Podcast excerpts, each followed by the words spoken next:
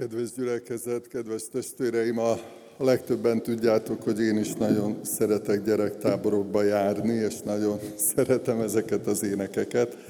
És egyébként először a, a második éneket, aminek az volt a refrénye, hogy zengjen hát a hálám neked, azt is egy gyerektáborban tanultam, és ezt hadosszam meg veletek, mert egy, tényleg egy annyira nagyszerű élmény volt nekem, hogy ugye nem ismertük azt az éneket, és hát hogy tanuljuk meg, és már ilyen, akkor még ilyen szalagos rádiómagnók voltak, és az egyik autóban volt egy ilyen szerkezet, és akkor kinyitottuk minden ajtaját az autónak, meg a hátulját, mert ott is volt két hangszóró, és akkor így körbeállt a 150 gyerek, és jól fölhangosítottuk, és akkor úgy tanultuk meg ezt az éneket, zengen hát a hálám neked, és hát utána minden nap elénekeltük a táborban, és hát a, végén már a zenészeknek így potyogtak a könnyei, alig bírtak játszani, mert annyira nagyszerű élmény volt, ahogy rá, ráhangolódtak a gyerekek is arra, hogy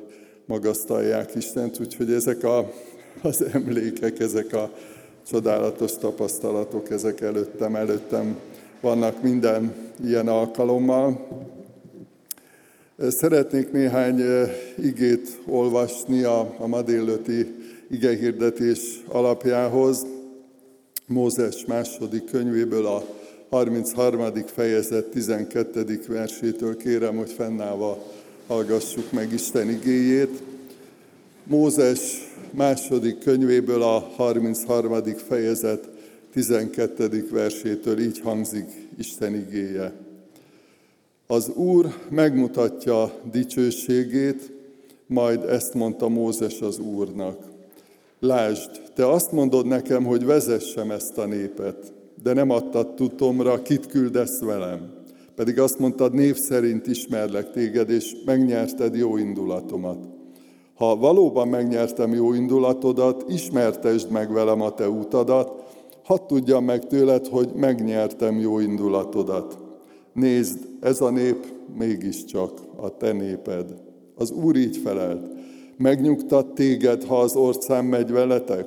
Mózes azt mondta, ha nem jön velünk a te orcád, akkor ne is vigyél tovább bennünket. Mi másból tudnánk meg, hogy én és a te néped megnyertük jó indulatodat, ha nem abból, hogy velünk jössz. Ez különböztet meg engem és a te népedet minden más néptől a föld színén. Az Úr így szólt Mózeshez. Megteszem ezt is, amiről beszéltél, mert megnyerted jó indulatomat, és név szerint ismerlek.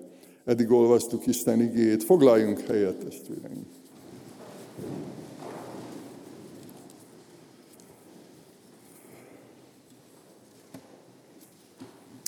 Kedves gyülekezet, kedves vendégeink, és kedves interneten, vagy bármilyen készüléken, akik figyelemmel kísérik ezt az Isten tiszteletet. Hitünk szerint ők is a Szentlélek által velünk vannak, hiszen ahol hangzik az ének, ahol együtt imádkozunk, együtt magasztaljuk az Urat, abba be lehet kapcsolódni akár távolabbról, messzebbről is. A teremtéshez kanyarodnék vissza bevezetőben, hogy ismerjük a Szentírásból azt a valóságot, hogy amikor Isten megteremtette az egész világot és benne az embert, akkor egy nagyon szoros kapcsolatban volt az ember a teremtőjével, beszélgető viszonyban voltak, kommunikáltak egymással, hatással voltak egymásra bizonyos értelemben, nyilván elsősorban Isten volt hatással az emberekre. És amikor mi megtérésről beszélünk, és arról, hogy mi a hitnek, a keresztény hitnek, a Krisztus követésének a lényeg, akkor mindig hangsúlyozzuk, hogy hát az Istennel való kapcsolatnak a rendeződése. Tehát az keresztény, aki Istennel közösségben, kapcsolatban van. Ez túlmutat azon, hogy valaki egy egyháznak, vagy egy gyülekezetnek a tagja, túlmutat azon, hogy részt veszünk keresztény programokon, még azon is, hogy olvassuk a Szentírást, mert hogy mindenek fölött az Istennel való személyes kapcsolat az, ami befedi, befedezi ezeket, és így kötődünk, így kapcsolódunk hozzá. És azt is tudjuk, erről sem akarok most sokat beszélni, hogy a, a hitetlenségünk, a lázadásunk miatt történt az, hogy elidegenedtünk Istentől, elhidegültünk, nem figyeltünk rá, nem hallottuk, már nem értettük az ő szavát, és ebbe a tragédiába érkezett, ami megváltunk ebbe a tragikus helyzetbe, amikor az embernek szüksége volt a, a megtérésre, szüksége volt, szüksége volt az Istennel való kapcsolatra.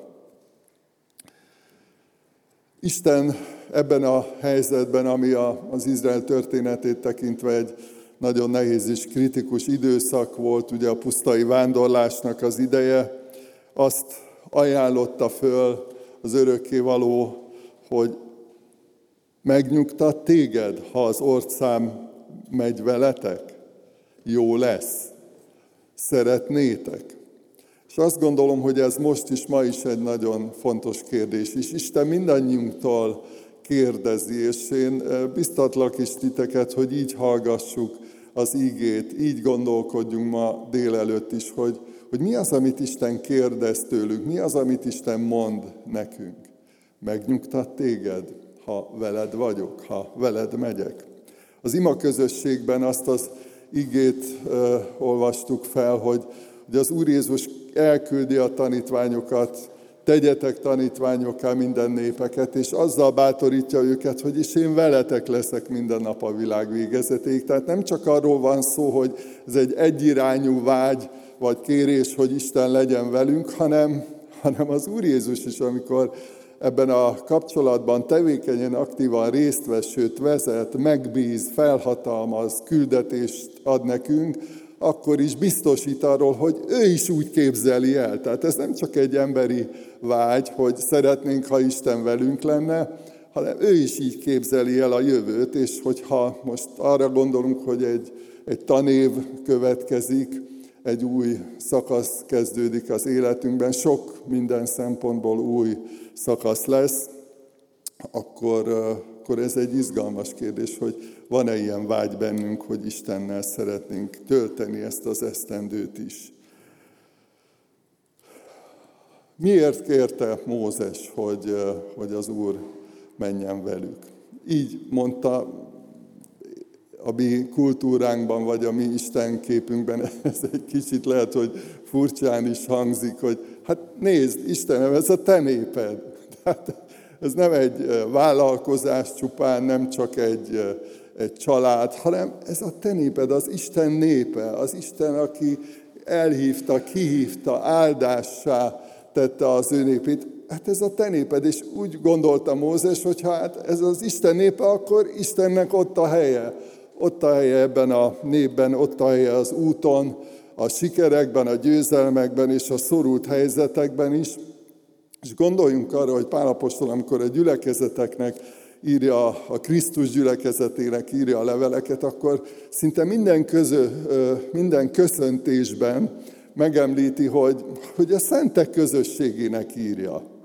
Nem csak földi szervezetek, hanem az Isten népe, az Isten szentjeinek a közössége, akinek szólnak ezek a levelek.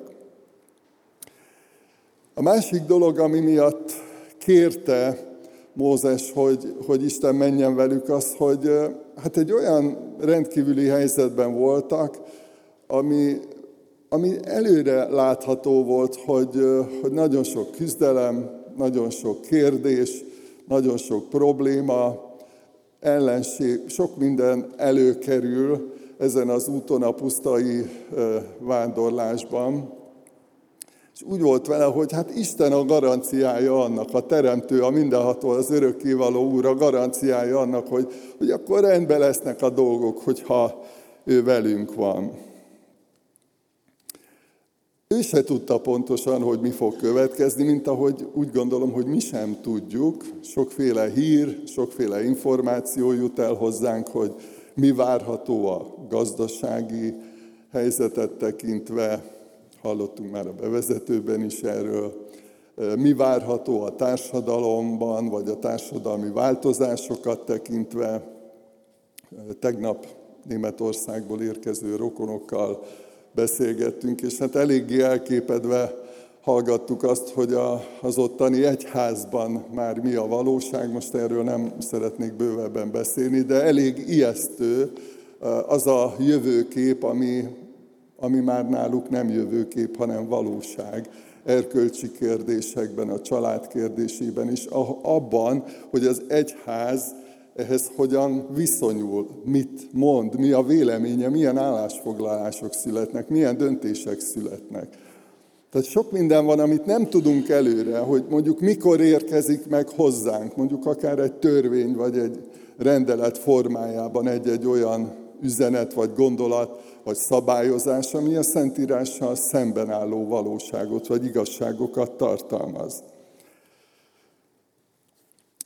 Nem tudjuk pontosan, hogy meddig tart a, keresztényeknek a támogatottsága például. Van olyan ország, ahol üldözik a keresztényeket. Most itt Magyarországon nem üldözik a keresztényeket. De nem tudjuk, hogy ez meddig tart. Tehát sok olyan bizonytalan kérdés is van, vagy bizonytalanság van előttünk, amit nem tudunk előre pontosan kiszámítani, bár gondolkodunk rajta, látunk folyamatokat, társadalmi folyamatokat a világban, de, de nem tudjuk, hogy most mi lesz jövő héten, mi lesz fél év múlva, mi lesz egy év múlva.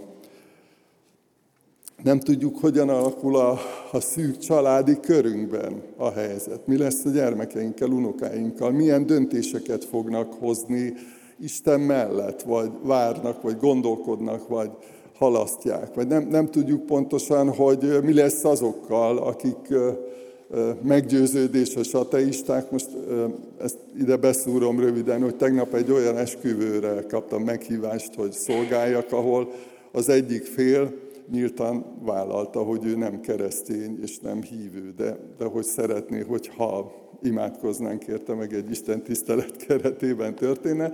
Tehát ilyen csodák is történnek, hogy van, akinek megnyílik a szíve, és, és vágyik az Isten után, az Istennel való kapcsolat után. Nem tudjuk, mi várható. Nem tudta Mózes azt sem, hogy milyen pontosan milyen ellenségekkel találja szembe magát, mekkora hadseregekkel, milyen fegyverzettel. És nem tudta azt sem, hogy milyen támadások várhatóak belülről. Ugye ismerjük a Szentírásból azt, amikor Áron és Miriam feszültséget szít Mózessel szemben. Tehát annyi minden volt, ami, ami előre nem látható valóság volt, és Mózes azért kért, hogy Uram, gyere velünk. Nem tudjuk, mi lesz, de gyere velünk. Jöjjön velünk a te orcád, és ebben benne van a ragyogás, az isteni ragyogás, az Isten dicsőségének a ragyogása, és benne van a figyelő tekintet is, hogy Mózesnek az is fontos volt, hogy, hogy figyelje Isten az ő népét, tartsa rajta a szemét. A kihívás, a küldetés nagy volt. Gondoljunk arra, hogy Mózesnek körülbelül két millió embert kellett irányítani a pusztai vándorlás során. Mekkora feladat volt, milyen embert próbáló feladat volt, milyen felelősség volt ezt vállalni. És Mózes úgy volt vele, hogy ő nem akarja ezt egyedül csinálni, nem akar egyedül menni. Nem mindig érezzük, hogy Isten velünk van. Azt gondolom, ezt a mindennapi hívő életünkben, tapasztalatból is tudjuk, hogy vannak, amikor olyan küzdelmeink vannak, hogy, hogy inkább rossz érzéseink vannak, fájdalom, nehézség, keserűség, küzdünk néha kérdésekkel, kihívásokkal, problémákkal. De Mózes tudta, hogy nem csak ez számít, hogy mit érzünk, milyen élményeink vagy tapasztalataink vannak, hanem az a meggyőződés, és Istennek az az ígérete, hogy veletek vagyok minden napon a világ végezetig megnyugtat téged, ha az orszám veletek megy. És nagyon fontos tanulsága ennek a kérésnek, ennek a valóságnak, hogy nem csak erőért imádkozik, hogy Uram, adj erőt, hogyha jön az ellenség, vagy adj jó ötleteket, jó haditaktikát. Nem csak védelemért, biztonságért imádkozik, hanem Isten jelenlétért. Uram, gyere velünk, nekünk fontos. Nem tudjuk pontosan, mi lesz, de fontos, hogy ott legyél. Fontos, hogy mellettünk legyél. Milyen gyümölcse, milyen eredménye van annak, amikor Isten velünk van? Milyen következményei vannak? Nagyon érdekes, és azt gondolom, hogy természetes, hogy elsősorban a győzelem, a siker gondolata ugrik be ilyenkor nekünk. Hát persze, ha Isten velünk van, akkor minden sikerül. És nagyon tanulságos ebben a történetben is, meg egyébként az előbb említett nagy misszióparancsban is, hogy elsősorban békét és nyugalmat ígér. Azt mondta az Úr Jézus, hogy jöjjetek én hozzám minnyájan, és én megnyugtatlak titeket. És itt is ugye az a kérdés, hogy megnyugtat titeket, vagy téged, hogy az ország veletek meg. Tehát Isten szent lelke, ahogy kiárad ránk először is, megnyugtat, lecsendesít. Nem biztos, hogy minden kérdésünkre azonnal tudni fogjuk a választ, de, de lesz egy olyan belső békesség, és tudom, hogy sokszor voltatok ti is úgy, lehet, hogy betegséggel küzdöttetek, adóssággal, kapcsolati problémával, valami nagyon nehéz volt, bizonytalan, kiszámíthatatlan, lehet, hogy becsaptak, nem tudtad hova tenni, hogy hát hogy kerülhettem ilyen helyzetbe, és mégis amikor imádkoztál, amikor az Úr előtt voltál, akkor egyszerűen csak betöltött az isteni nyugalom, az isteni békesség. Mert ő ott van, ő, ő veled van akkor is, amikor nem biztos, hogy minden jól megy, és minden sikerül. Amikor Isten lelke betölti a tanítványokat, akkor bátorságot kapnak. Gondoljatok arra, amikor imádkoznak a fenyegetettségben élő tanítványok, és azt olvassuk, hogy Isten lelke kiárat rájuk, és bátran hirdették az igét. A fenyegetettség ugyanúgy ott volt, sokszor a halálos fenyegetettség. De mégis megmertek szólalni, mégis mertek hívni Jézus Krisztushoz embereket mert bátorságot kaptak. Az Úr betöltötte őket ezzel a bátorsággal. Tehát nem csak egyfajta tudat, nem csak egyfajta jó érzés, hogy Isten velünk van, hanem megváltoztat, bátorít, felbátorít, van egy ilyen bibliai kifejezés, felbátorít minket.